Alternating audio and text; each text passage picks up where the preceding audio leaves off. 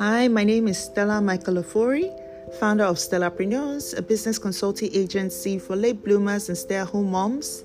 Woohoo! This is my first podcast, and I am literally excited. I am shaking again, um, but this is uh, um, so dear to my heart because for years I've seen the dreams of late bloomers denigrated, repressed you know, pushed to the back. Why? Because of fear, uh, self doubt, um, criticism, fear of criticism, fear of failure, you know. And I've seen so many people not being able to launch their dreams.